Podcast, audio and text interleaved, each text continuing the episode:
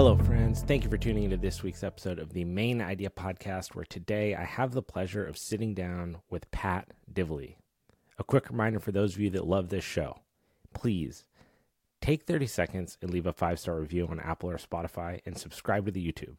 It helps so much with the show's growth. It helps it get discovered organically and helps me to continue to bring on amazing guests. There's also now timestamps in the show notes, so feel free to jump around to the part that interests you most, although I always recommend listening to the episode in its entirety. The other way that you can support this show is by sharing an episode with someone who loves jujitsu. Pick your favorite episode, share it with a good friend, let them become part of the community, and hear from some of the greatest minds that Jiu Jitsu has to offer. Pat Divilly is a published author, speaker, wellness coach, and Jiu Jitsu purple belt from Galway, Ireland. Although he is on a recording break, Pat also hosts the popular self development podcast, the Pat Divilly Podcast, where he hopes to help people develop confidence, clarity, and certainty. He currently has reached over 2 million downloads in 167 countries. I hope that you enjoy this podcast as much as I did. Without further ado, Pat Divilly. And the Wi Fi switched over. So, No. Well, Pat, thank you so much for taking the time out of your day from halfway across the world to be here. Uh, been looking forward to this conversation a lot, following um, your content, some of your lifestyle stuff, and and just getting the chance to sit here and pick your brain. So I appreciate it, brother. Cool, man. Yeah, I'm really happy to to get to connect, and I'm from a different world in some respects. I do a lot of uh, inner work stuff, but jiu-jitsu is a big passion. So when I get to bring the two together, it feels good. Well, the interesting thing is our our lives are actually more parallel, I think, than I originally realized because my entire career uh, up until and still at this point has been personal training and, and athletics. And when I went back and kind of looked at um, elements of your past, I saw that there was this big story of personal training in there. And you see this uh, common amongst a lot of people, right? Is that you spend all this time investing in your physical health, but when you do that for so long, you start to look for outlets of where can I express this physical health that I've built, right? Instead of just going to the gym over and over and over again. And I think jujitsu for a lot of people is that expression, right? It's a place to go and take all the the training that you're doing, the good food that you're eating, the rest that you're taking, and go and kind of put it in a physical, uh, evolutionary, prehistoric environment where you get to test that kind of things. What was that initial step into the world of jujitsu for you? It was kind of a strange one in that uh, I was bullied quite a bit growing up, and I found martial arts and I found weight training when I was a teenager, and so I started judo and a bit of jiu-jitsu. So this is 20 years ago. There wasn't a lot happening. Uh, but when I was 18, I went to the States, out to San Diego, with the ambition of becoming an MMA guy. And so I trained with Dominick Cruz and War Machine and a bunch of guys in San Diego. And when I came back from San Diego, I I suppose I had to get a job and stuff like that. So I decided to pursue fitness, and uh, you know, fitness was my passion. It was it was uh, it was a big part of my life in my early twenties, and I ran a successful gym, and I trained thousands of people online. And I think being so close to it for so long, it lost a bit of its. Uh, Yeah. I, I lost a bit of the passion, so there was that piece. And then there's a guy, Chris Willis. I think he calls it the uh, the menopause, where we get to our late twenties and we're sort of thinking, "Oh, I don't know if I care so much about the six, the six pack and the big arms anymore, but I want to be fit." So I, I actually stopped doing the martial arts when I came back from America, and then ten years later I went, I went back. So that's kind of seven years ago that I went Yeah. back to jiu-jitsu. So um, yeah, it's a huge part of my life now, and it just ticks so many boxes. I think in terms of community and, as you say, physical expression, the the mental side of it, and I don't want to get punched in the face anymore. I'm growing up now. yeah, it's funny. The uh, Muay Thai is such a beautiful art, and it, when you train it and you learn the the timing, the kicks, and the footwork and everything, it's really special. I think martial arts in general, anything that involves striking, it's a completely different animal, as you know from doing jiu-jitsu. Right, it's this whole other element that's really important. But if you're not trying to be a professional, there's a major downside to getting repeatedly hit in the head. I mean, it is like no matter how you cut it, it's that's not good for your longevity. So you do this math really quickly of do I want to keep getting punched in the head for fun or or not. And I think jujitsu provides this like it's another option where you get to explore that physical physicality. You get to push yourself that way. But jujitsu is much safer than striking. Mm. If you look at the big picture of it, you know. Yeah, I had this shift. I, I, think it's just phases of life, isn't it? Like you look back. I look back at my early twenties, and I'm like, I can't yeah. step back into that mindset that I was in back then of like wanting to beat people up and all that kind of stuff. But now I'm 35, and I look to the guys that are in their 50s that I'm training alongside. I'm like, oh, that's that's what I'm aiming for. I want right. to be, you know, um, yeah, I just want to be in that kind of same level of health as they are 20 years from now. So that's kind of exciting.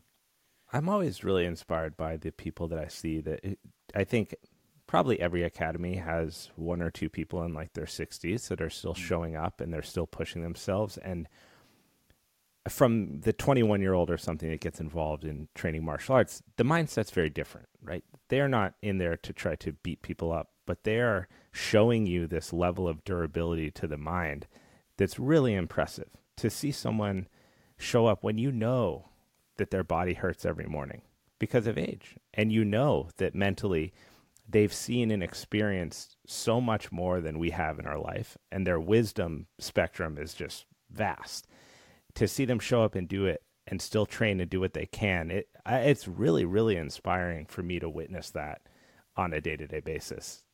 Mm. I always think we're mirrors to each other, and that kind of mm-hmm. willingness to Mm, I, I, think for for me at least, I've oftentimes had stories in my life that I'm too old to start X, Y, or Z. You know, I'm too yeah. old to do that. I'm I'm not experienced enough.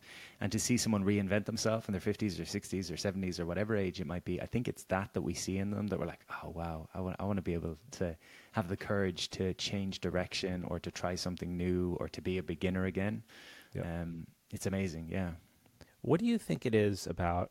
Um, our psyche that makes it so such a task to unwind our childhood, unwind your adolescence, and unwind these things to to take the step to make a change in your life. I think it's something that a lot of people struggle with. You, you do see examples of people make those shifts in things like martial arts, but it's not confined to martial arts. There's many other avenues in which someone can experience that.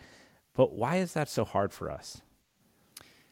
I think conditioning is just so strong. You know, they talk about the first seven years of our lives and how impactful those years are. That we're like a sponge that just take on these ideas, and we'll all have taken on different ideas about who we are in the world. So, you know, um, I'm a dancer, I'm a football player, I'm a singer, I'm a fill in the blank, and there'll be parts of ourselves in those early years that we kind of learn are not acceptable. Like this is a big passion of mine is doing men's work because mm-hmm. for men, a lot of us learned early on, you're not supposed to show your emotions, you're not supposed to show your sadness, you're not supposed to be weak, all these kind of narratives.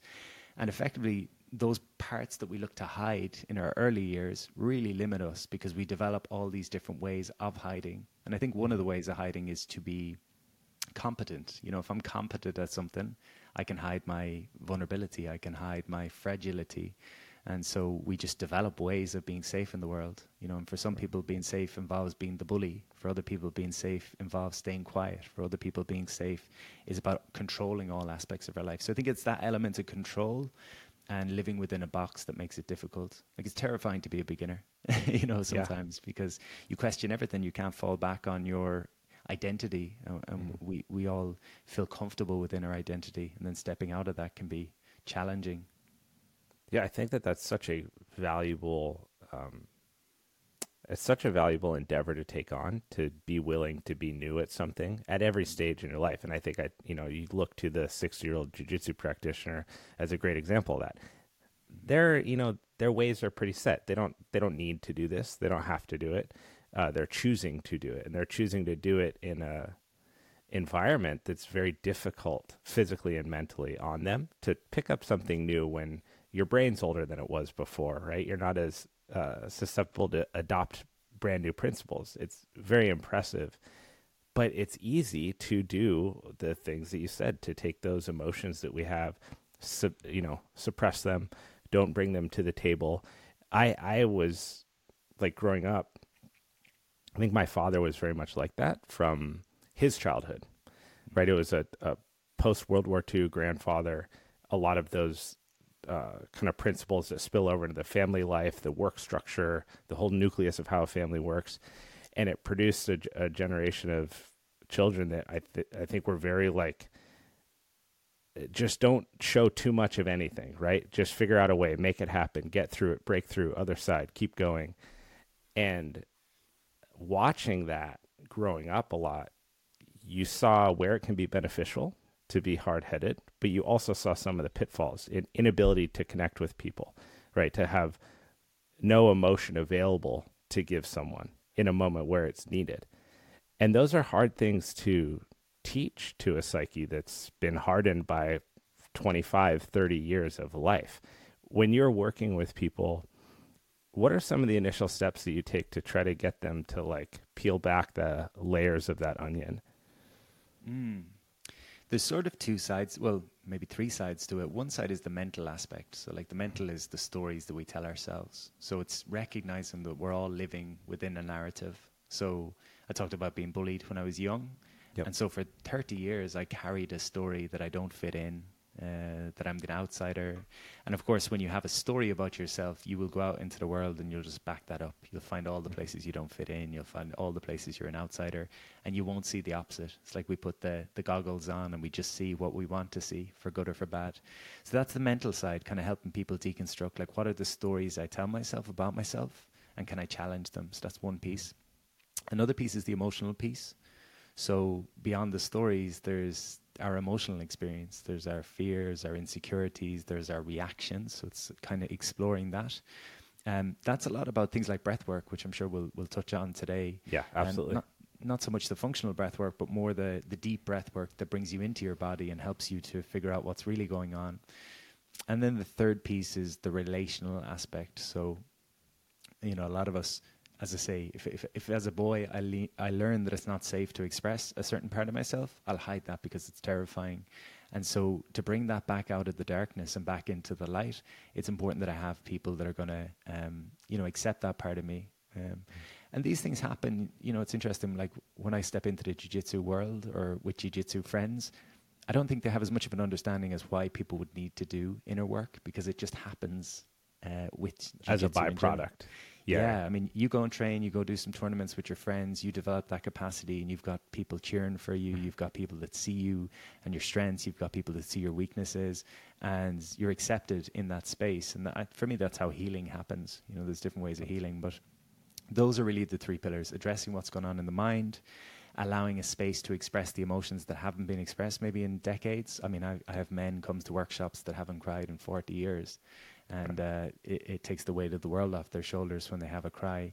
Um, you know, one man recently was saying that he expressed a lot of anger in a workshop, like you know, really let it out, and he said he'd been carrying that for forty years. That his dad had passed when he was a kid, and he had to become the man of the house, and he resented the fact that he had to grow up so quick, and he hadn't right. realized that until we dropped into deep breath work.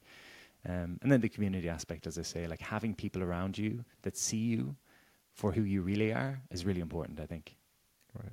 How now, with these ideas of, um, let's call it developing like emotional capacity. So if you're taking someone, uh, this man, for example, who's had this event with his father when he was a kid, he didn't process it in maybe the best way, suppresses it, and for 40 years it kind of eats away at him on some level.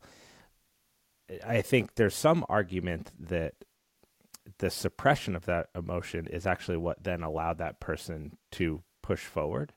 Mm. So how do you navigate this balance between wanting to become more let's call it emotional or or be capable of this range while at the same time not letting that spill into affect your your drive, your ability to perform, your ability to kind of drop gears and put your foot on the gas, right?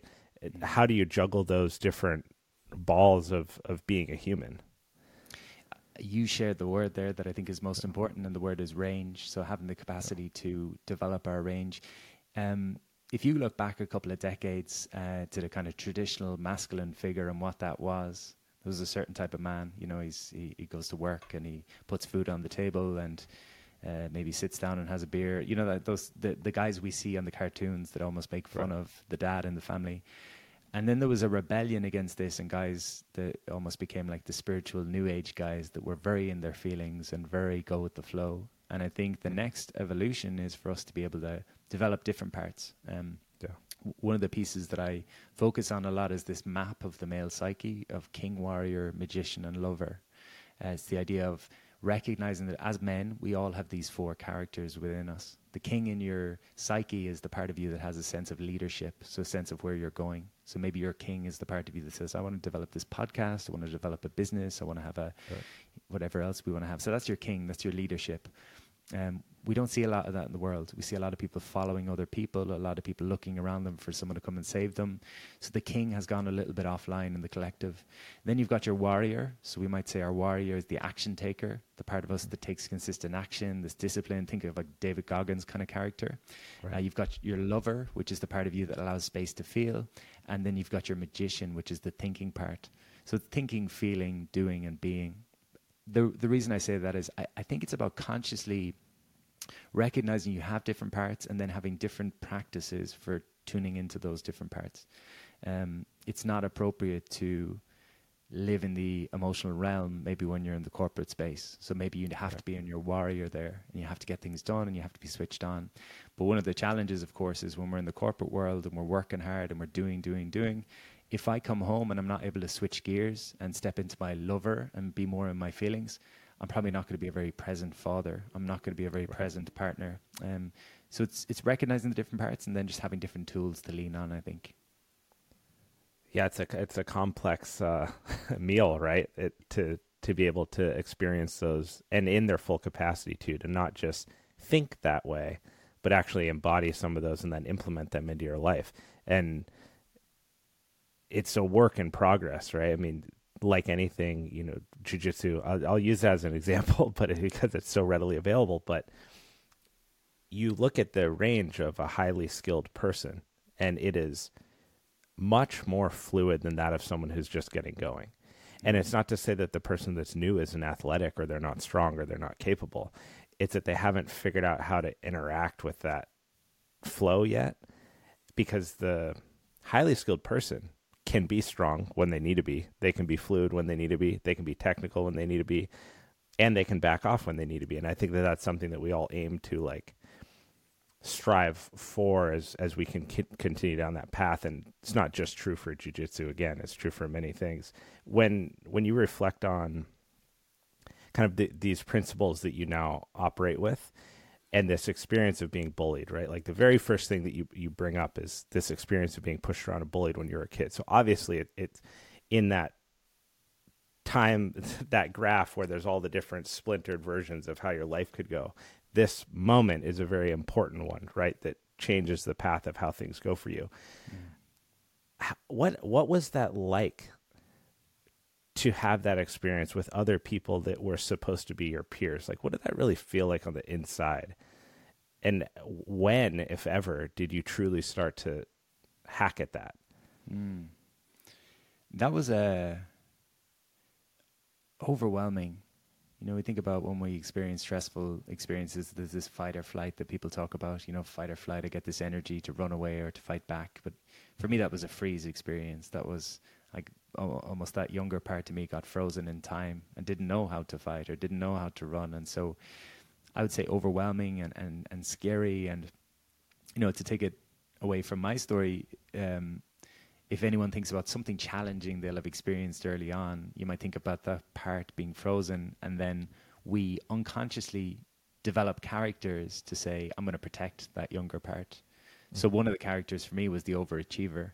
So I recognized that, well, the guys in the class that don't get bullied seem to achieve a lot. So maybe if I achieve a lot, then I'll uh, be safe. Uh, and that can work up to a certain point. It's kind of, to use your analogy of the jiu-jitsu guys, if I start jiu-jitsu and I'm athletic, I can use my athleticism and it's going to work well for me up to a certain For a point. while. Yeah, yeah, yeah.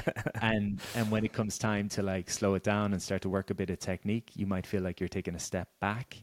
But of course, in the long term, it's developing, and probably similar with this kind of stuff. It's like my incessant want to achieve and my dr- drive and all this kind of stuff is going to serve me up to a point. But we see it, you know, across the board. People get burnt out. People get um, a, a little bit lost, um, and so Uh, for me, yeah, an overwhelming and isolating experience. It ran my life for, uh, on some level, for decades. It still does to a certain degree. I think those parts don't go away. We just have to kind of keep tabs on them. There's still parts of me that step into a room and feel like I'm the only, um, I'm an outsider. I don't fit in. Right. But I've learned to kind of work with that part of myself and just ease myself, I suppose, give myself what I didn't get at the time. Yeah, I heard uh, in one of your you did a TED talk. I think it was eight years ago. So I want to say it was, or maybe around 2013 ish. Uh, 2016, I think. Yeah, yeah. So, sorry, it's 2016. So, um, I'm curious about this because I want to see if it holds. Because I thought mm. it, it, was an interesting thing to come out and say is that you had this deep desire to be somebody. It was something mm. that you just identified with. They're like, I just I didn't know what it was, but I wanted to be somebody, and I dude, I totally get that. Like it's this weird. A, a lot of times, I think in my life, I wish that the phrase was "I want to help somebody," but if I'm just being transparent, the desire had always been to be something in, in its own entity. Whether it was trying to be a professional skier, trying to be, you know, the best at whatever it was, the thing that I was choosing to do, and I wonder, do you feel like that was the product of something? Has that desire changed at all as you have aged and you know accumulated more life wisdom? Maybe we can unpack that phrase a lot because I think it's something that people share. Mm. I was going to say I cringe a little bit looking back on, on, on saying things like that, but it was definitely true. My twenties were completely driven by insecurity and mm, trying to escape myself. If I, if I achieve the next thing, then I'll be enough, and then I'd get that thing, and then okay, and now I need a house, and I get the house, and there was always this kind of gaping hole. And I think what that points to is if I have a, if I have a sense of inadequacy, we take it to the jiu-jitsu mats, and I take up jiu-jitsu to help me find confidence, but I never kind of address the inadequacy. I could win world titles and still feel like I'm not enough, if you will. Um, yeah. So I think it's important to um, yeah, acknowledge the the the challenges you've had and uh, work toward new things. So I want to be somebody. Yeah, that was definitely a thing in my twenties. Um, now it's I want to be myself. I think I think that's more more true. I want to be authentic. Um, I was relatively authentic all my life, but uh, right. but, but, but, but, definitely, but uh, definitely, I was putting on a show at times. You know, a couple of years ago, trying to impress and trying to and I have to catch that, you know, because it's addictive to to be validated for. Oh wow, you're doing so well. Oh, you're so successful. Oh wow, you, it's great to see all these things happening. Um, but if you don't feel, it, I think how you feel is more important than how your life looks, and that's where we're kind of getting pulled apart. I was looking at this social media talk a while back, and it was kind of scary what they were saying. They were saying that they they did this research study with uh, teenagers, and they said you've got two options. You can either have a trip to the uh, I think it was the Caribbean, worth five thousand dollars, all expenses paid, and you get to go and enjoy the holiday, but you can't take photos of the holiday, or you can take photos, but you don't get to go on the holiday, but you can make it look like you went on the holiday. And they all picked, yeah. you know, I want my life to look good as opposed to I want to have the experience. So the the biggest shift for me is I want to be I want to be, feel confident. I want to feel happy. I want to feel secure. I want to live a life that's true for myself. And if that involves being somebody, that would be cool. But it's it's not a priority. How do you know that you're on track for that? What's a, an indicator that we are actually living our life and not just saying we are? Because I feel like with social media, especially, mm. there's this whole part of it that is authenticity and transparency and vulnerability. But in many of the people that you see doing that, it's starkly clear that they are inauthentic, not vulnerable, and putting up a facade to pretend like that's all there. So, how do you, and it doesn't have to be um, within social media, but just thinking about that, like, how do you know that you're on on track, that you're really living that version of yourself that's that's the you version, not the perceived version, not the making up for the being bullied when you're younger version or all these things. Like, what does that compass look like internally? You ask good questions. um, I told you I was looking forward to this conversation. it's not, not, not one piece that. Mm, so maybe one one piece to say. A friend shared with me a couple of years ago, and I thought it was useful. I was talking about work life balance or trying to be balanced in life, and he said to me, "There's no balance." He said, "We're always balancing." So it's a little bit like riding a bicycle. You're mm. always kind of reorientating yourself, and I found that quite quite comforting. And I think that applies for this fulfillment piece or authenticity piece as well. That will often drift. At least yeah. I often drift. I make silly decisions that don't support who I really want to be. In terms of knowing who you want to be, a really important piece I think is knowing your values. Um, yeah. I have a friend who was a he was a functional heroin addict for 12 years and Jeez. he quit heroin and within six years got a PhD in neuroscience. he completely turned his life around. And wow. I asked him, a, I asked him a kind of dumb or obvious question. I said, "What was, you know, what stopped you from going back to using?" Right. And he said, "I shifted from making decisions based on my feelings to making decisions based on my values. And I decided my values were, and he, he named his values. And so your values are, are are the compass that you talked about. So we'll all have different values for me, things like compassion, curiosity, playfulness, those are values that are important to me. So I use them like my compass. And they can inform me, you know, if a, if a client rings me and says, hey, do you want to come and do this, this seminar or this talk?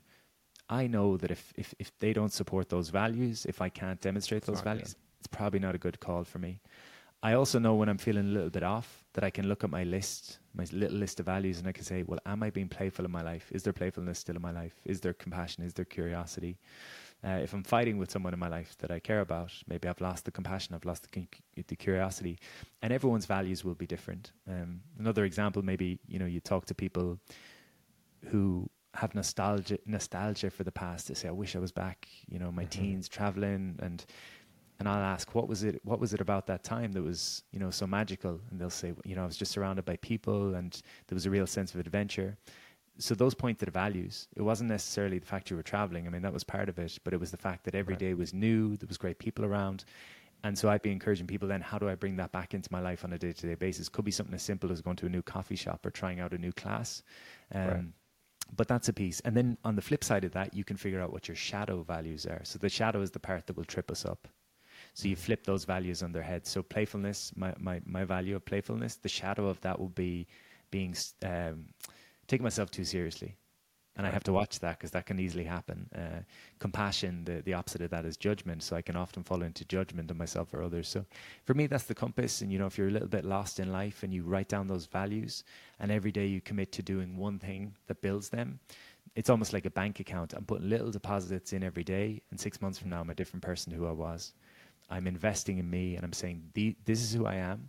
And I'm going to act in accordance to that. And the more I act in it, it becomes like a, you know a positive feedback loop. Um, right. That would be my my starting point. Yeah. yeah, it seems like those they're really good checks for being present because I feel like a lot of um, I you call them shadows. I really like that because it's, it's kind of the yin to the yang of of whatever the value system is. Like uh, compassion, a great one, right? Um, resentment could be a shadow for that. So if you find yourself resenting things, that's not a present emotion. That's because you're thinking about how someone's going to be or you're thinking about how they were, right? So if you and I are in an interaction and and we are friends and you do something that I start to resent you for, maybe it's your success, maybe you, you start to achieve something that I want. Now I'm thinking about how you're going to continue doing that. So that's not now. Or I'm thinking about how you surpassed me, right? And those it's really easy to fall out of the present. I mean, we both know this from having even a minor interest in meditation, right? The whole idea is to try to get back to the now. And these so much of our time is spent, especially with social media. Social media is in a phone. It is an app that gives you your shadow constantly, right? It's only showing you stuff that has already been made or what people are going to go do none of it by design is what's happening right now. It's insane. And it's it's almost like a little machine in your pocket that can just make sure that you're not making that kind of progress for yourself. Yeah, and you know, like I think the other piece um it's interesting, right? I'm sure every generation thinks that like our generation's a bit screwed, you know. Right. And, and, but I'm sure, like, I think they you look back a couple of decades and there was people panicking because there's going to be TVs now and we're going to be addicted to TV.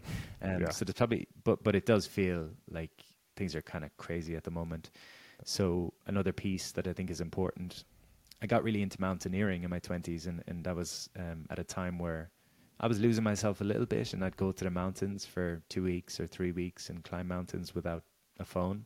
And I mm. always came back with such clarity. And I recognize not everyone's going to be in a position to be able to go off the grid for three weeks. Totally. But what I say to people is the, the, the more space you allow yourself to be quiet with yourself, it's like the whisper in you gets a little bit louder to the point that you can't ignore it. That's why it's difficult for people because sometimes we're not living true to what we want. Maybe we're in a relationship that's not working or in a job that doesn't fulfill us. And maybe that's why we stay distracted because, you know, when I put the phone down and I listen to something inside of me, it's saying, hmm, things are not working. So, you know, I think it's a courageous and brave choice to lean into that.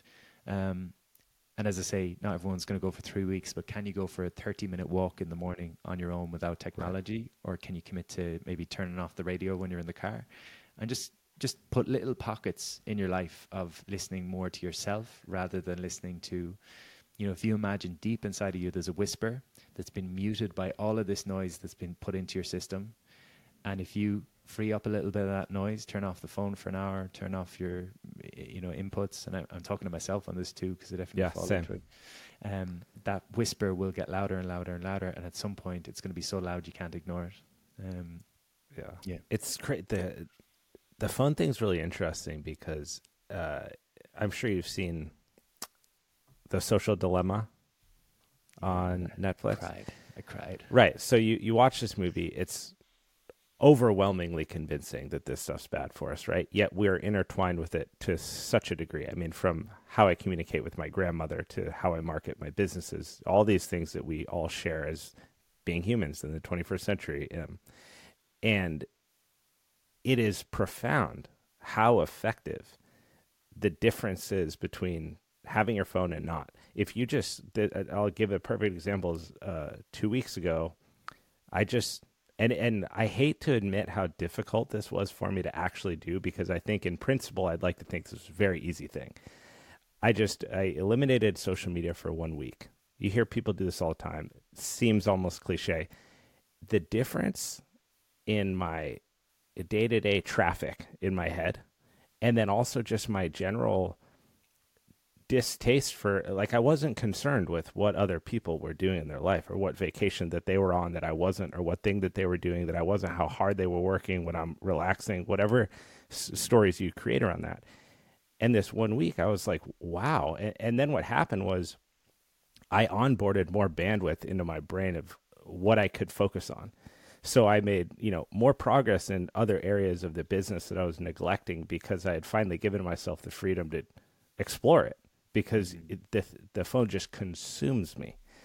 And when you see how much it has an impact, it's still hard to distance yourself from it. It's so addicting on a neurological level and it gives you so much so quickly that you that it's hard to you know you got to go on a walk for 30 minutes to appreciate it you, you get on your phone for 30 minutes, you've been hit with dopamine a trillion times and you're in a completely different world. So that disconnect is it's challenging. Is that something that you focus on uh, when you're helping people to like how do you paint that picture for them to create respect around their exposure to, to technology, social media, these kind of things that pull you out of that present? One thing I, I share, um, will be t- two things one is you know you think about children growing up they have needs. So mm-hmm. a child needs uh, safety they need security they need food on the table uh, they have certain things they need. And then they've wants. So maybe they want a playstation they want to go to see the ufc so there's wants and there's needs. And if the parent is not present emotionally maybe they'll fulfill fulfill upon the wants but they won't fulfill upon the needs. So they'll buy the playstation they'll bring, but they're not giving them what they truly need and then if we fast forward to our own lives, I almost think of it that we're our own parents as we get older, or we can be at mm-hmm. least. And if we overlook our fundamental human needs, we will fall into all these addictive patterns. So we all have a need for connection. We need we need mm-hmm. to connect with people who see us and care about us. And they'll say that, you know, we've mistaken maybe the social media connection with real connection, and it's a different thing. People have right. mistaken porn with intimacy, and it's a different thing because these these ways feel safer because I don't have to be vulnerable or I don't have to be intimate. You know, I can yeah. I can just I don't have to risk rejection. So one of the ways I would encourage people to maybe consider, and again, uh, uh, all this stuff definitely not preaching. I'm always just reminding myself, but it's to address what are your fundamental needs and are you meeting those needs. So again, we come back to that idea that if I'm training jujitsu, I'm getting physical exercise, I'm being challenged mentally, I'm connecting with like minded people, I'm getting to be in the present. So that ticks a lot of boxes. So sometimes I think if you put more stuff in your life that works well for you, the other stuff will start to get slowly pushed out. That's one way of thinking. They, they used to say that in the fitness industry, right? Instead right. of thinking about removing chocolate, think about putting in more vegetables, and you probably won't right. have space. yeah. Um, and then just the one other piece is to. I studied with a guy called Gabor Mate for a year, who's an addiction specialist. He's an amazing man, mm-hmm. and he always talks about you know our addictions uh, really are a method to um, they always provide something. So we can beat ourselves up about our addictions, but they always give us something. So what does my phone addiction give me? It gives me entertainment. It gives right. me distraction. It keeps me from being bored. It gives me a false sense of connection. So if I can really look at what it's giving me, I can then start thinking about is there alternative means of, of meeting these needs in a healthy way? Like one example in my twenties, I drank all the time. I was a fitness guy, but I would go out go out every weekend and go wild and I felt out of integrity. But what it was giving me was it was quietening my mind because I, I, had a very overactive mind. Uh, it was giving me a place where I wasn't the boss and I could just be a, a, a madman, you know, because I was running this business in my twenties. Um, and funnily, jujitsu kind of came in and it, it, replaced those two things. I, I removed the alcohol, and jujitsu also quieted my mind, and it gave me a place where I wasn't the boss and I could be social. The, that was the other piece with alcohol. It was the place where I was social. So, if you look at things you're doing that don't feel good, or aren't supporting you, ask what are they giving you, and then you know is there a way I can meet these needs in a healthier way? That the drinking thing is an interesting hiccup. I, so I speak from the place of growing up with a father who suffered from alcoholism for a long time, is, has now been sober for over a decade. But growing up and seeing this with my own eyes every day, and then dealing with the what comes along with that, which is horrible mm-hmm. when you're a, a, teenager to have to, you know, you you touched on this earlier, but embody characteristics of uh, leadership figure in a household when it's not your time to do that kind of thing. You know, like th- there's a laundry list of items that come along with this, and one of the I think most profound effects on me and confusing ones as I got older was that it put me at a distance from alcoholism because I was so privy to it having grown up with it that I never wanted that to become me. But what I didn't address in that digestion of information was that just because I wasn't an alcoholic the way he was doesn't mean that I wasn't exhibiting alcoholic uh, tendencies. So the way that I began to interact with alcohol through college, even post college, was from an outsider looking in very unhealthy, right? And, and and I lived the same life, right? Personal trainer, I'm a representative of health and fitness, yet on the weekends, I mean, look in the training industry. So you're going to find some of the most addicted people in the world, right? Mm-hmm. Um, people that can party harder and show up to work earlier than anyone else. It's the craziest thing.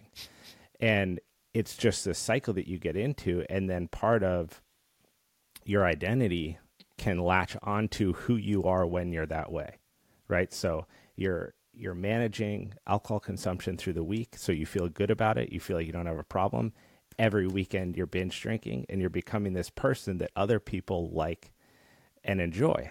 But that's actually not who you really are. It's a version of who you become when you're intoxicated. And it it actually admittedly took me a long time to realize that those were two different things happening. And then only with you know conversations between my dad and I now and and talking about it and thinking about it, realizing how close to that brink I actually was just in a completely different way than I had seen it. And so it becomes really important to do. I, I actually really like the way that you said that when you're looking for what you're getting and use that to help understand what you're missing and where you could get it from other places. So these Friday, Saturday, Sunday could have been filled and, and now are with different types of relationships and interactions that maybe weren't present or interesting to me then. And in in today's time, it's a much more healthy version of that. But it's so easy to get sucked into that cycle and to feel justified by it, right? Because when you're and I and I'm not a sober person, right? I still will enjoy alcohol from time to time. But that that cycle just feeds itself because you're also surrounded by people that are doing the same thing. How do you help people break cycles when their social circle isn't by nature supportive of the change that they want to make deep down? Yeah, it's challenging. I was talking to someone about this yesterday, and I was saying that uh, I don't know how it is uh, your side of the world. I, I presume it's been a f- fairly global thing in the developed world that during the pandemic, a lot of people went into therapy and coaching and self exploration yeah. and all these things. And all that is really powerful, of course, and really, I think, worthwhile. The piece that hasn't happened yet, I think, is is um, uh, you, you, you mentioned your father there. I don't know if he went to AA or or um, how he was supported, but it wasn't it wasn't the best fit for him. Mm. I think he had more of a rejection to it. Mm. But I've seen people find a lot of success mm. with that same endeavor. I, I don't know. It seems person to person. Your thoughts? Yeah, I think there's something in the group work. You know, mm-hmm. you mentioned so. So if I want to create any change, it's terrifying because it, it, it you know, if we think about it this way, it's very easy for me to give you advice because my life doesn't change if I give right. you advice and I say, "Oh, leave the relationship" or you know, quit the job. It's easy for me. I can see because I'm not emotionally invested. But for you, yep. as the person that has to make the change, your world, as you know it, is going to collapse around you. You're, you're totally. you know, and vice versa. So I think a support network is really important in that, and, and that's where the community. And again, back, I keep going back to jujitsu. Um, if I was to replace the pub with jujitsu, it might take a bit of time to find com- find comfort in my new space. But I, I now have a circle of uh, community.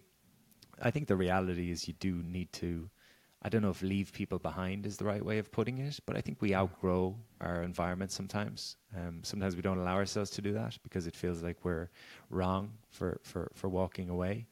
But maybe it's a boundaries piece, you know, just. I think for me with alcohol, and I, I still have a drink here and there, but there came a point where I asked myself, why do I drink a lot when I go out? And my answer was because I don't feel comfortable in those environments.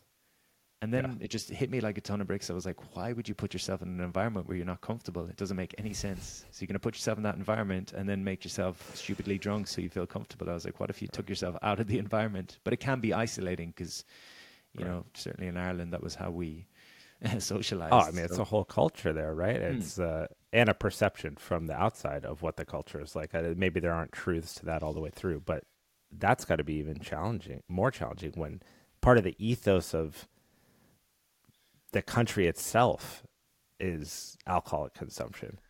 So, so, so, someone said alcohol is the only drug that you, if you don't take it, you're you, people think you have a problem. You know, everything else is different. but um, but yeah, it is, and I mean, look, that goes back to again generations of uh, as we talk about, just go back a couple of generations, and the men were at war, and they would have seen horrible things, and then they would have come home and had no support, and want to kind of brush that under the, the rug, and alcohol will have helped numb some of that pain. So, yeah, cycles of, um, and again, look, it's got its place. Some people are really good with alcohol, and it works well for them. But it, yeah, in terms of supporting people with change, um, yeah, I, uh, it's difficult. I, I like to do a lot of group work because. Mm-hmm rather than doing one to one, where the person comes to me for an hour and then steps back into their environment.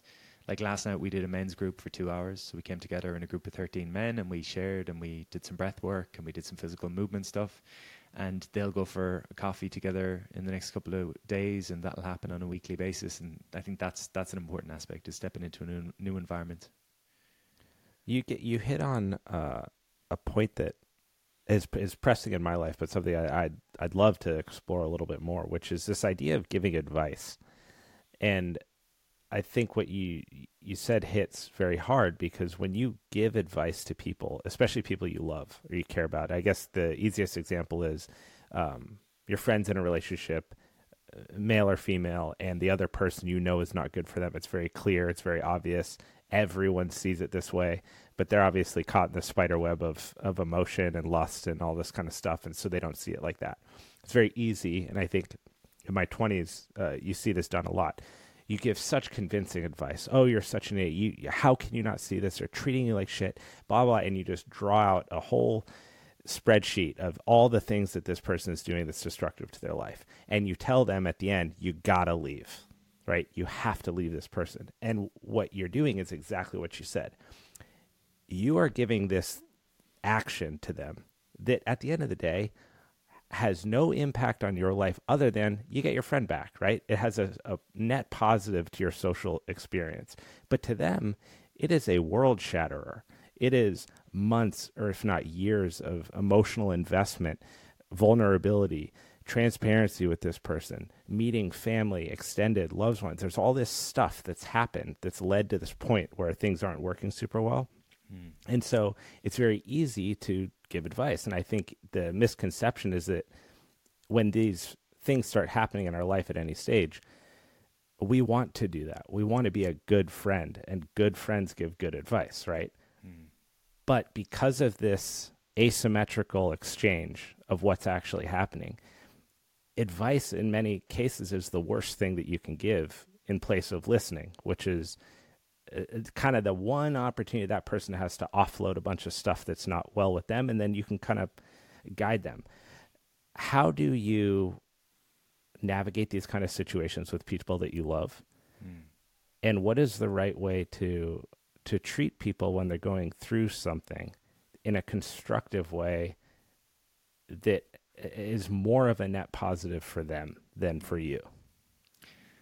It's a great question. Uh, I learned this the hard way. Um, a couple of years ago, I was dating a girl, and she shared something quite vulnerable with me. It was like the first time she had kind of opened up, mm-hmm. and I jumped straight into solutions mode. Maybe you could do this. Maybe you should do this. Maybe you should do this. And she shut down, and she was really hurt by my reaction. And upon closer reflection, what I recognized in myself was I um, I found my value, and I think again it can be common as a man to think I need to do something, I need to be a problem solver, I need to fix the situation, and that can be the default setting. Um, I suppose what I've since learned is, is what you're saying there. It's it's about providing space for people. They often talk here in the mental health spaces about you know it's it's good to talk, it's important to talk. Um, what's not spoken about as much, which is challenging, is it's it's important that people can can listen, as you say. There's a couple of things I think are useful. Um, I was on a course uh, maybe a month ago with a, an amazing therapist doing some training, and for one hour he had us sit with a partner, and the partner would describe a challenging experience they were having, and you couldn't offer any advice for an hour. You just ask questions, and there was magic words in it, and the magic words were, "Can you tell me more about that?" And it was amazing because it really, you know, I was sharing with the lads last night in the circle that there's some word for in businesses the cost to the business of not actually knowing what problem they're trying to solve. So they jump to conclusions and they say there's something wrong with our marketing, and so they spend all this money rather than taking some time to figure out what's the actual problem. And I think when we offer right. when we offer advice, sometimes it's the same. We haven't actually figured out what's wrong for the person. We've gone through our own experience.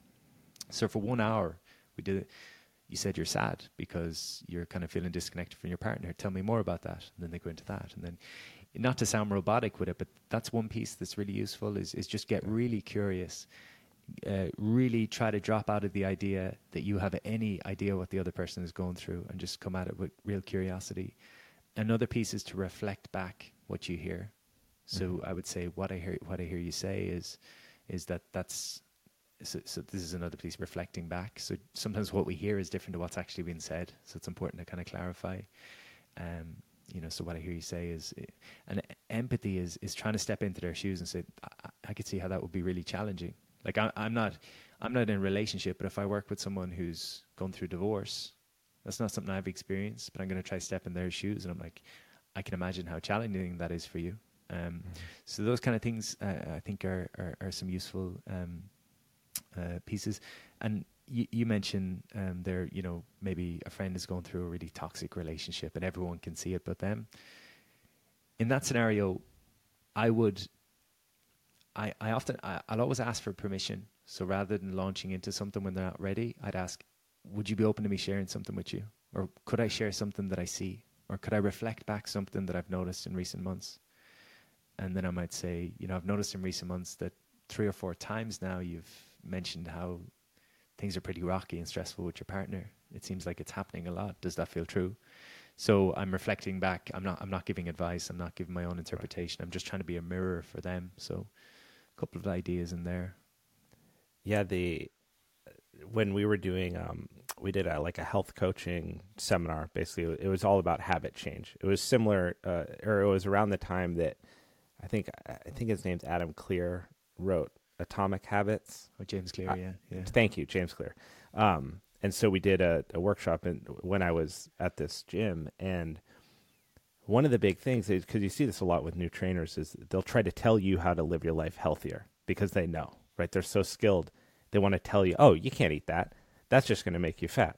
You got to eat this. Oh yeah, that's not the right workout. You got to do it like this. So the whole premise of this workshop was uh, a lot of what you just said. So it's listening it's reflection so summarizing back to them to see if you missed anything because that helps build rapport because now they tell that you're listening actively not just passively mm-hmm. and then to create ambivalence which i thought was a really interesting tactic where you present back to people the options that they've given you instead of you giving them the options that you think are best for them mm-hmm. and so when they hear that it's kind of a shock because you know you go you know i'm hearing on one hand you you really love this person but i'm hearing on the other hand that they cheated on you. Can you explore that with me a little bit? And someone goes well no but it wasn't really cheating. And you go okay so it wasn't really cheating uh, and you don't trust this person. Can you tell me more about that? and people will they'll go down this um, road of further exploring their own thoughts and hearing their own words back to them without you having to step in and do anything crazy and it creates this very powerful thing because when it's done to you, to some degree, it's frustrating because you're not getting what you thought you wanted, which was advice. You're getting what's actually happening. And it forces you to think in your brain about an actual passage through that. And it doesn't always work, but I've always loved that. Um, that tactic in active listening of presenting options back mm. that they've presented to you have you ever seen this fail? That sounds like masterful coaching. I'm I, am i am immediately thinking of my friend Luka Hocevar, who's is in the fitness industry, and Luka's, mm-hmm.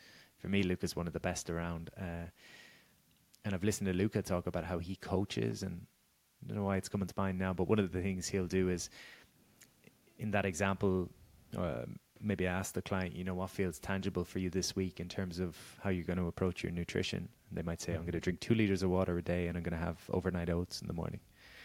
And Luka would ask them on a scale of one to 10, how, how manageable does that seem? I think he says if it's less than eight, you're going to kind of say, hmm, maybe let's yeah. reassess that. Um, how often does it fail?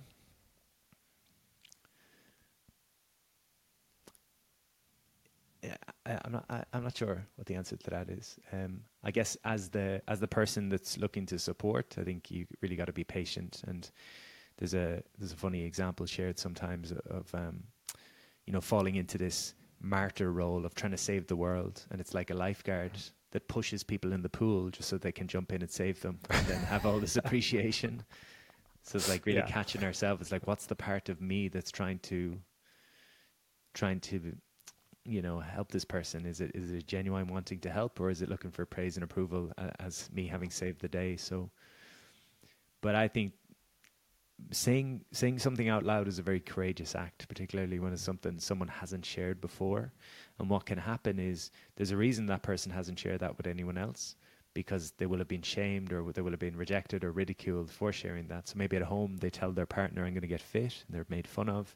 And then they come to a trainer and they say, I want to get fit. If the trainer goes straight into, here's what you need to do, it can almost be like, I've just shared this vulnerable thing to you that might not feel vulnerable, and you've right. kind of shut it down. So I think the more spacious we can be, um, the more empowering for the person. Because hearing your own words back to you are, is, is very confronting. Yeah.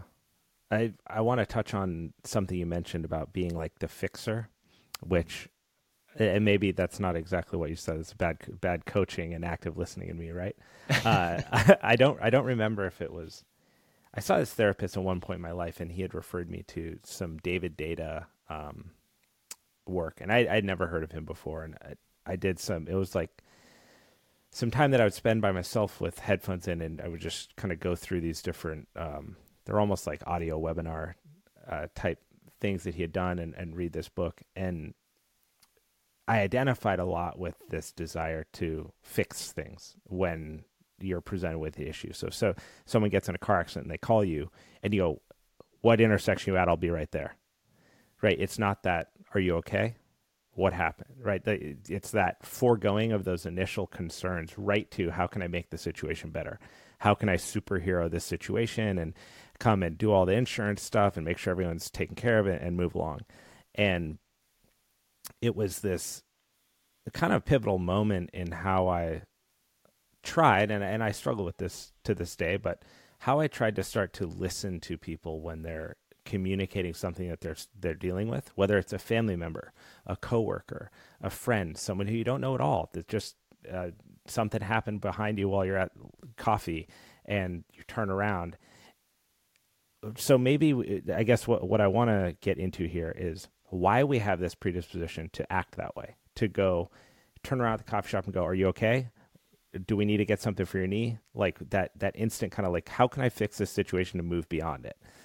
What is our wiring that pushes us towards that? And then what are some steps that we can take to really truly be better listeners and give people space to communicate whatever it is that they're talking about? Because I think you and I both know that in the end, that's a much more constructive way for both people. One, for the relationship to build better because now you're listening and they're communicating, they feel comfortable, but also because the outcome is more powerful. Because a lot of times people arrive at these solutions all on their own. They just needed someone, a soundboard there. So uh, to start, yeah, what it, what is our predisposition to want to jump to solutions? Mm. I think particularly as men, we learned that that's that's how you're of value is to be a, a doer. Um, mm-hmm. I, I often think about how you know this is generalizing, but women growing up, I think, are much more uh, social and uh, more authentic in their communication. They'll they'll share their feelings with their friends. They'll talk about you know, what's going on. Mm-hmm. They'll have a little gossip. They'll talk. Uh, this is again massive generalizations. Whereas boys, I think, from an early age, we learn to be competitive uh, we learn to get ahead. We learn to achieve. We learn to. I mean, David Deida talks a lot about the masculine and the feminine. So the masculine being that part of me. I have the masculine and feminine within me, and women have the masculine and feminine within them. Masculine is the kind of direct, let's get where we need to be, let's get things done. Feminine, more the flowy energy. Um, so I think people that are in their masculine, that that's their primary driver, it is very much about like let's get this done. Let, us let's it, it's the warrior that I talked about earlier. Um, I remember someone saying about, you know, oftentimes when a child brings back their report card from school, the parent will say, "How did you do?" Mm. As opposed to "How did it go?" or "How did you feel?" or you know, "How did you?" Uh, I thought that was kind of an interesting piece. Um, in terms of how do we do better, I think I think how do we be present? I think eye contact and I think slowing down are two like very tangible things that we can potentially do. Like, yeah, eye, eye contact and slowing down, um, taking a breath. Um, I'm, a, I'm a big David. I don't I maybe a bit of a stretch to say I'm a big David Deida fan, but I studied with one of his te- one of his uh, students called John Wineland, and John's huge on the breath and just the the importance of really breathing deeply so we can really feel what's going on.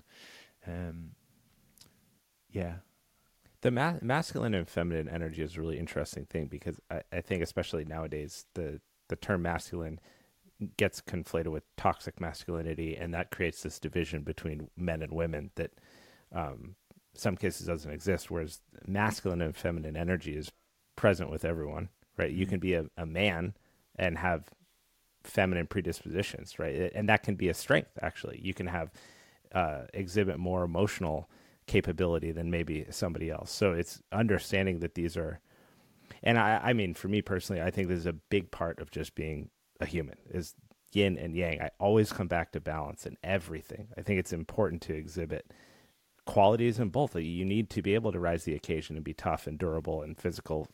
But if that comes at the cost of being unable to communicate with the people that you love and be there and show compassion and empathy for people when it's needed, then that's a complete loss.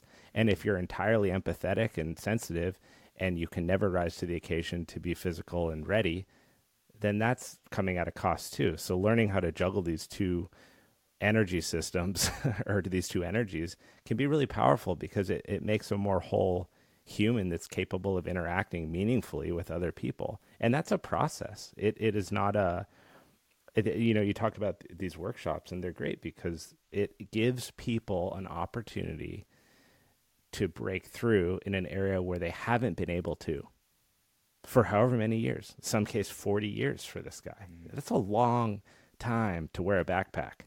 Yeah. Right? Yeah. A long time. Mm. And if that person finds success in in the comfort of a group of other men, great, right? Mm-hmm. What you wouldn't want to withhold that from them, and if they find it uh, amongst a group of their closest female friends, incredible. I think that the the problem is that there's a like a what am I trying to say? What's the? I'm having a complete moment here. But what would you call it if there's a like a dark cloud over something?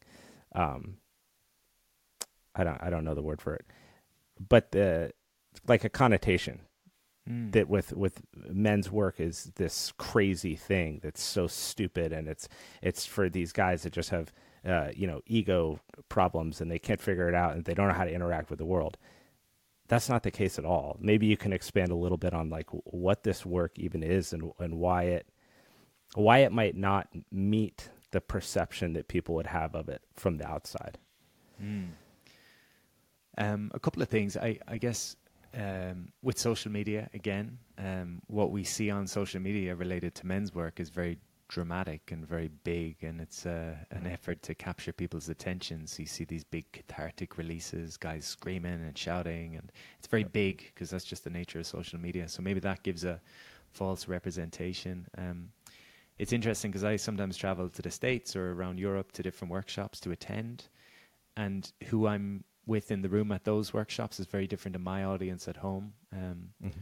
What I've noticed in at home, I came to this work by accident. I was doing personal development workshops for years, mostly females coming along that had come from my fitness days, and gradually more and more men started showing up. Um, mm-hmm.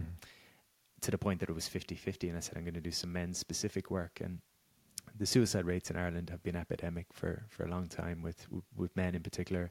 Um, the men that I see coming are young guys that really struggle with their mental health and feel completely lost. Then there's relatively young guys who are just on the path and just kind of interested and like looking for marginal gains and, and, yep. and improve. And then there's kind of older guys, 50s and 60s, that have achieved the financial success or gotten to a certain point or raised their families and are now kind of questioning, well, what else is there to this? Um, but what I hope it provides for people and what I think it can provide, my experience of going to workshops has been a chance to step into a different environment and try on a different part of yourself, to try a different way of being. Um, and that could be lots of different things. You know, it could be uh, not that this is something I do, but at my workshops, but it could be to do a dan- do, do a dance class for an hour, mm-hmm. and that's you expressing your feminine in a, in a quite uh, big way. But right. The way I think about it is, if we practice in the extremes, so like if I go to jujitsu three times a week, this is me kind of being my warrior. Like, okay, I'm learning here how to. Do, I'm not going to be running around the streets throwing people around the place, hopefully, but there's right. going to be a, there's going to be a different energy within me that's able to access that if I needed to, and I can just be a bit more assertive in my day to day life. Similarly, if I go to a dance class or a breathwork class or a yoga class or something that has me more maybe in my feminine, it's not that I'm going to be, be turn into this mushy, flowy, you know, man that's not able right. to hold his boundaries. But I know what it feels like to be a bit more in the extreme of that. So now I can access maybe a bit more of myself. So I think the practices that we do, whatever we do, um, can help us to feel what it is to really be in that and then bring a percentage of that home with us, if that makes sense. Absolutely. I, I really love that. And I think that the, the part about the physicality of something like, for example, jujitsu, but it could be any, you know, it could be wrestling, it could be boxing, it could be striking. Um, it does wonders for who you are outside of the mats. It really does. I and I think that that is. There's always outliers, right? There's someone who's they're a, an asshole in life, and then they're an asshole on the mats, and somehow there's no effect, and so they just take that energy out of the building. Mm-hmm. Uh, but for the large majority of people, I think you do see it affects how you are because it's such an exertion of this very specific type of energy and mindset, right? Even if you're an even keel, chill person, when someone's trying to choke you, it's going to change how you act. Mm-hmm. And when you get that out of you, it brings a sense of calmness, I think, in day to day life. I, I can only speak for myself, but nothing has made me less desired to get in an altercation than training frequently. Because you start to see the range of how bad things can go. You're exposed to different skill levels and you start to better understand uncertainty. And fighting is extremely uncertain. That's why some of the best people in the world occasionally get knocked out by the second best person in the world mm-hmm. because things can go wrong. And when you know that, I don't want anything to do with it, right? If in a fight or flight situation, I want to be able to rely on it, but it's not something that I go looking for. And I know that before finding martial arts, that part was a lot more on the surface. Yeah, I um uh, earlier on in the call, you were asking about kind of the, the different elements of uh, working with people, and I was saying there's the mental aspect of like looking at the mind and how we speak to ourselves and stuff like that. And I said there was the emotional aspect, which is like how we relate to our emotions, and um, maybe just to share because I, I, think this. there's, there's a great uh, poet called Robert Bly, and he talked about it from the time he was a, a teenager. He kind of cut off between his neck and his balls. He he could, wasn't able to access anything there, so he could be in his head or it could be down downstairs. But all the emotions that lived in his belly, he's just like cut off completely. I think that's true for a lot of us. We go to our heads and we try to fix things, as we've talked about. We try to fix people. We try to, um, but from a physical standpoint, you you mentioned their fight or flight response. Anytime I experience stress, irrespective of what the stress is, my body responds in the same way. So if I'm in a stressful work environment, right and my my body is in a constant state of stress. I oftentimes people think that's in their head and they're trying to fix it in their head, but there's a chemical cocktail happening within your body, and there's energy running around your body that wants to be expressed. And jiu-jitsu or dance or any of these things are a chance to express that energy. Um, you know, animals in the wild, what you'll see is when they have a fight or flight uh, response, once they get to safety, they usually fall onto their side and they tremor. And what they're doing is dislodging the excess of stress. It's it's like uh, if you ever see a dog get yeah. clipped, if you see, see a dog get hit by a car, but not injured, it'll walk away and it'll kind of shake off the, the, the, the excess. Yeah. But maybe my boss shouts at me, I feel anger, this surge of energy in my body, but I just sit there and I take it because I'm domesticated. Yeah. And all of this sits in my body for a long period of time and then I get, you know, anxious. When um when you're doing these workshops, how do you talk about monetary success and how do you help people see that you can find happiness outside of that? It's cliche to say that money doesn't equal happiness. I think we're all very aware of that now. But to put that into action is one very different. And two it's a constant trap that exists in our vision right? Because uh, social media, movies, media in general. Like, unless you're living in the woods, you are going to be constantly shown uh, success across different levels. And that could be someone's a New York Times bestseller. They sold their company for this amount of money. They work a conventional job, but they got a promotion. You're just, you're inundated with this climbing up the ladder, so to speak, in many different regards, entrepreneurial or corporate.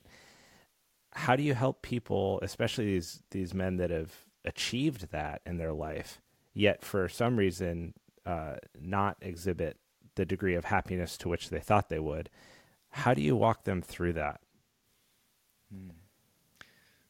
Part of it is my own story of kind of saying, look, I, I spent my I, I, was very lucky in a sense that like I got into the fitness industry in my early twenties and, and Facebook came along and I was one of the first guys in Ireland doing fitness on Facebook. So I quarter of a million followers when I was 24, and I was doing national TV and radio. And I, w- I went from failing with a business to buying a house in the space of a year and bringing out books, and a lot happened in my life in a short space of time.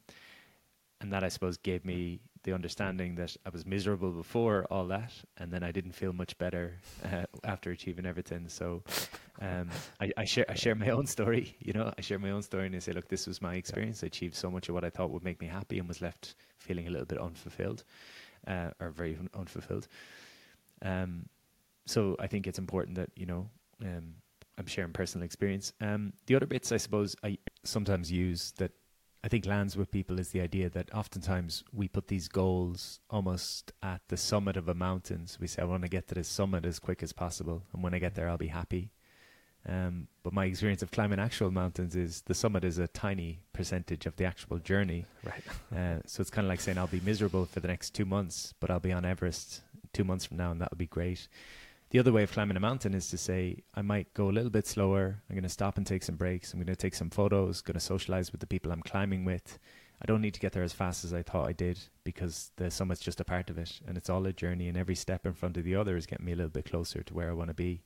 Um, so I try to encourage people to have that kind of approach to it. That it's great to have a goal. Like, like myself and yourself probably both want to be black belts in the future. Yeah, that's a goal. That would be cool. But if we're but but we're if we're if we're obsessed by the black belts, you often see that like white belts that come in and they're they're thinking about the black belt from the first yeah. day they start, and then they kind of fall off a bit quick, you know. So you gotta you gotta keep the vision in mind, but enjoy the journey. There's um there's different ways people operate. Some people live in the future, saying I'll be happy when. Mm-hmm. Other people live with no picture of the future, and so they're just kind of going with the flow.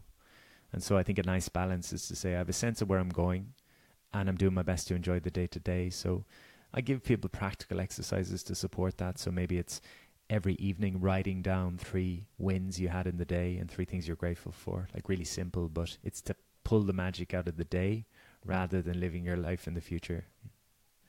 Yeah, let's uh, let's get meta here for a second because this is something I, I think about all the time, which is this acceptance of the idea that to live a present life or an observed observed life is probably the most optimal, and to live a life constantly thinking about the future or mulling over the past is one to almost undoubtedly create suffering to some degree that you're just going to deal with. So I can accept that, I truly can, and uh, exhibiting that is a different story. And one one thing that I've tried to do is to unpack what almost like the value system things, but what are signs that I am living a present life? Because it's easy to get to the end of the day, get in bed, and go, "Whoa!" Like whether the day was good or bad, the day is over, right? And and just like one day, you will take your last breath, and that too will be a life lived, and it'll just that will be the moment you're dealing with. It's going to happen for all of us, but to think about that is overwhelming. Uh, to not respect that is ignorant to some degree. So when you really like hone in on this idea of living a present life or, or being present or living an observed life, what are some of the things that you look for? Mm. Um, for for me, one thing. First, I thought about this in relationship, and now I think about it in the bigger context. Is um, we can often play out cycles in relationships. So mm-hmm. you you mentioned the idea of someone being stuck in a toxic relationship as an example, and the same thing keeps coming up time and time again. Um, the reality of a relationship is there's going to be challenges and there's going to be stresses. So I remember telling myself years ago that I'm willing to be in the fire in relationship and be in the stresses and the struggle as long as the stresses and the struggles are different every couple of months because that shows that we're evolving and we're growing and we're not just cycling and we're evolving. So I think part of it like this presence piece for me is around am I evolving or revolving? Because if I'm revolving, I'm just playing out the same patterns from the past unconsciously. I'm asleep. Whereas if I'm evolving, I'm using my, you know, I'm aware of my conditioning. So again, I step into the room. There's a part of me that feels like it doesn't fit in, but I can stop and I can say, be in the present. That's the old part of me. That's the five year old part of me. Um, so that would be part of it. I think recognizing that, you know, I'm a different man now to who I was six months ago uh, in yeah. terms of how I see myself. Um, and then on a bigger context, I suppose, is in terms of how I, I see life, which might be a little bit out there for people, is I believe that we all come in, and before we come here, from wherever we come, we sign a contract and we say, right, this is my mission in this life. Um, I, some people's mission is to learn forgiveness. Other people's mission is to learn deep intimacy. Other people's mission is to change the world. And I think we have these contracts, and I think then we um, that's my goal at least in life is to fulfill upon these contracts and i think life gives you experiences and people all the time that are there to help you evolve and to grow and if you're present to those situations you can grow through them and you can move closer and you mentioned david deida earlier he talks about kind of peeling back layers of an onion that mm-hmm. I- you'll have your purpose uh, people think purpose sometimes is like this thing that's going to fall out of the sky and we're going to just land on our purpose all of a sudden and he says, no, your purpose is like lean into what feels right at this moment in your life. Do it until it doesn't feel right anymore, and then the next thing will appear. And sometimes there'll be a bit of a gap where you're not sure what you're doing. Um, but again, I think that speaks to presence of I'm not going to keep doing something just because it's what I've done up to this point. I'm going to listen to what feels challenging and edgy and fulfilling and meaningful to me. I guess meaning is a big part, right, of yeah. a well-lived life and a present striving life. for it at least. mm, it, yeah, if yeah, uh, now that we're out there, uh, let's stay out here for a second and uh, this. so this idea you painted the picture of like coming into from this other place, and I think about this a lot, and to some degree, it gives me a lot of anxiety. It's probably the source of anxiety in my life, and it's uh, not something that I give a ton of energy to because of that, but it's definitely an area that I'm aware of. Mm. Thinking about that space before you are, what comes to mind for you? Thinking about that space in, in what regard? Sorry. Uh, so, uh, like pre-existence. Oh God. yeah, I told you. Hey, you took us, so here we are. what I what I what I what gives me comfort is to think that I'm just going to come back and do it all again in a different form, and so it takes the pressure of having to have it all figured out, or having to get it all right, or having to live a perfect life. Like a lot of the religious texts, kind of were set up on this idea of you need to be perfect and you need to get it right, and that puts a lot of pressure and anxiety on people. Mm-hmm. Whereas if I have the belief, which I do have the belief, is I'm going to come back in a different form I can do my thing at the moment and, and I can I can live a life that's true for me. Again, the internet has opened my eyes up to a million different things. I could do. And part of the challenge is to focus in on a few things that feel important and meaningful to me and I'll get to hopefully experience it in a different way uh, again in the future. One of my teachers, Caroline Myss, who's an amazing lady, talks about it's kind of a weird example, but she's she was saying she's in her 60s or 70s, I'd say, and she does a lot around this soul contracts idea and she said she's very aware of the fact that in this lifetime she's not supposed to be a mother. She said it's not part of her her her path for this. Mm-hmm. She's a teacher. She said that's her primary thing.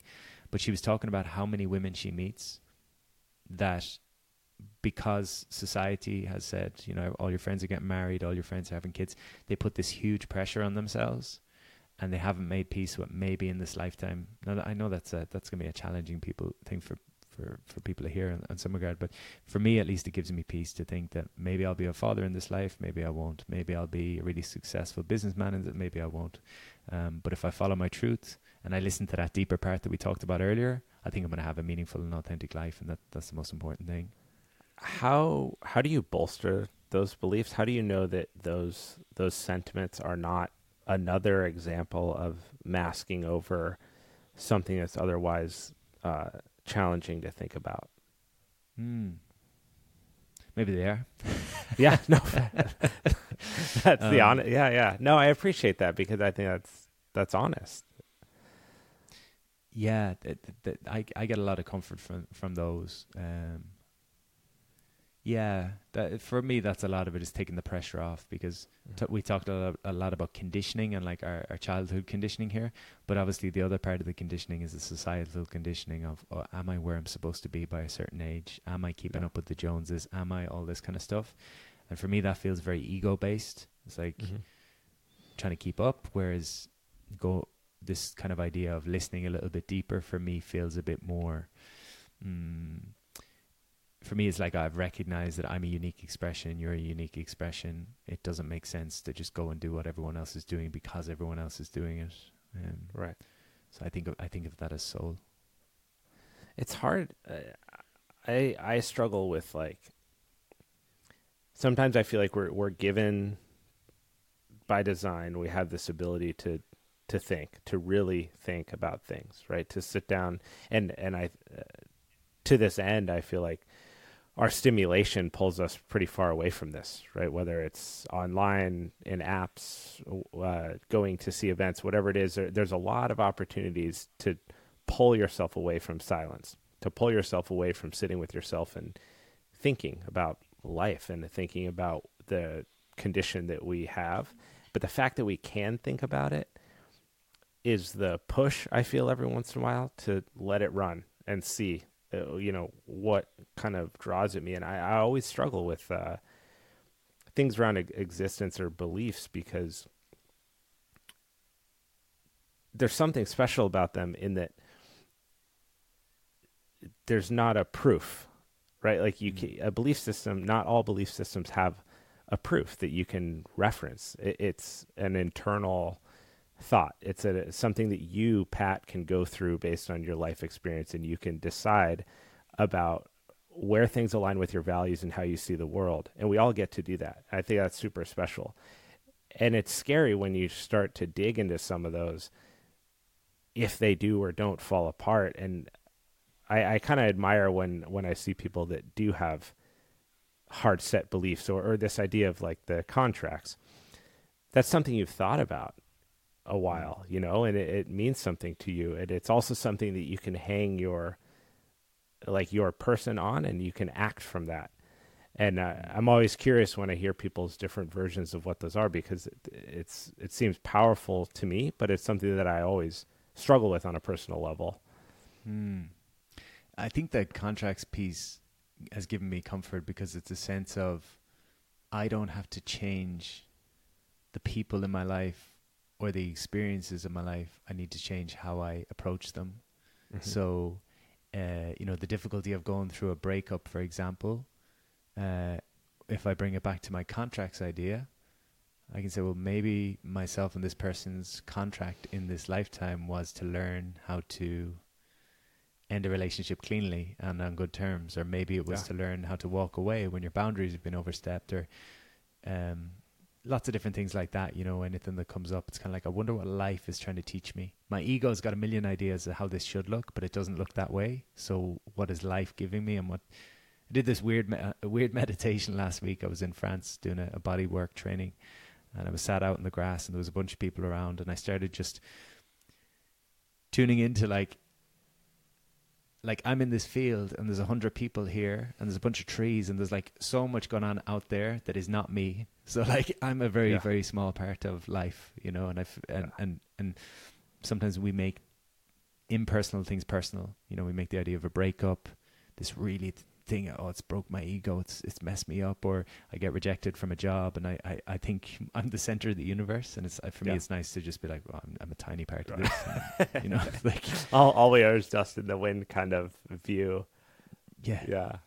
It's uh have, have you ever done a, a vipassana retreat no, and you know what? I promised myself years ago. I said before I do plant medicine, I'm going to do vipassana, and I, I ended up doing plant medicine before, but I've I've not done vipassana. Have you? Have you done I, vipassana? I, I have not. I've, it's just been it's been so on the tip of my mind lately, and it, it's been something that I've you know read a lot about. I've had I feel pulls at different parts of my life, but but like uh, wavelengths, you know, I've felt peaks uh, towards it, and right now I'm definitely in one of those moments where I feel a strong draw to go do it, and. Mm I I I kind of logged this question because you had mentioned silence earlier, the the importance of of silence and kind of our general unwillingness to sit in it. And I I've always just thought that that's fascinating, like the to go and sit for that long. Uh, mm. what would what would happen? You know, I mean, I've been alive 34 years. I've never done that. It's kind of crazy. You think about the, there's few experiences in life that are like so contradictory to every experience that you've ever had. Mm. That's why I think that, that that seems so interesting to go do. Such an out of the comfort zone, out of the kind of your day to day experience that gives you this whole total unknown on how you would respond. There's a spiritual teacher called Gangaji, and mm-hmm. uh, she has an interesting one about silence. She says like all you're ever going to meet in the silence is more of yourself. And I was like, oh, that's interesting. Uh, it's kind of wild. Yeah, I think that there's probably a lot to that, right? And what do we do? We we wake up and instantly flood ourselves with stimulation or noise or it, it, anything. I mean, whether it's you know getting up out of bed and immediately you're dealing with your kids, you got to feed your pets, you got to you instantly got to get going into the world. You got to be there until you go to bed, and then that's the one moment where things are perceived as silent, but it's not really a conscious silence; it's a subconscious silence, and that too is also filled with tons going on, right? Dreams and emotions and experiences and stuff. I I would challenge you or push you to do that as as I will myself. I think that it, it's something that probably if it's been staved off for so long, whether intentionally or not, it must be a profound Mm. experience in that regard. Funny. Do you, are you familiar with the author Jack Canfield? Um, Yeah, yeah, yeah. The chicken soup uh, yeah, juggernaut. yeah. so I went to this event years ago, and Jack was speaking, and we paid for a VIP ticket or something. So we go for dinner after. Yeah. But there's like, I don't know, hundred people at dinner. So I was kind of over it by the end of the day. Everyone's trying to like get to Jack and all this. Yeah. I, I was like, ah, I'm just like, okay, I paid for dinner. I'm gonna go for dinner. So I sat in the corner on my own, and Jack came over and sat on the table with us, which was kind of cool. Um, And uh, so I said, "Oh, Jack, I heard you had done Vipassana retreat," and we spoke a little bit about it. And I was drinking pints of Guinness at the time. I was, I was like 27, Yeah. and I, I kept drinking more pints of Guinness. And I kept talking about Vipa- Vipassana. And eventually, he looked at me and says, "You just need to go and do it." He says, "You talk enough about it." So, well, maybe Jack. that's the maybe this conversation and touching back on that is the universal push to uh, get involved. Well, Pat, Maybe you're in my soul uh, contract, bro. Yeah. uh, sign on the dotted line. It's been a it's been a pleasure having you on, man. I, I feel like, as is common with this show, we really only touch the tip of the iceberg on a lot of this kind of stuff, and I'd love to keep the door open to do it again in the future, and maybe hone in on from listener feedback that some of the areas that maybe we left a little bit untouched. But it's been a pleasure to sit down with you. I always enjoy when people are willing to go deeper on conversational topics and and explore. So thank you. Oh, I appreciate you, bro. Thank you so much.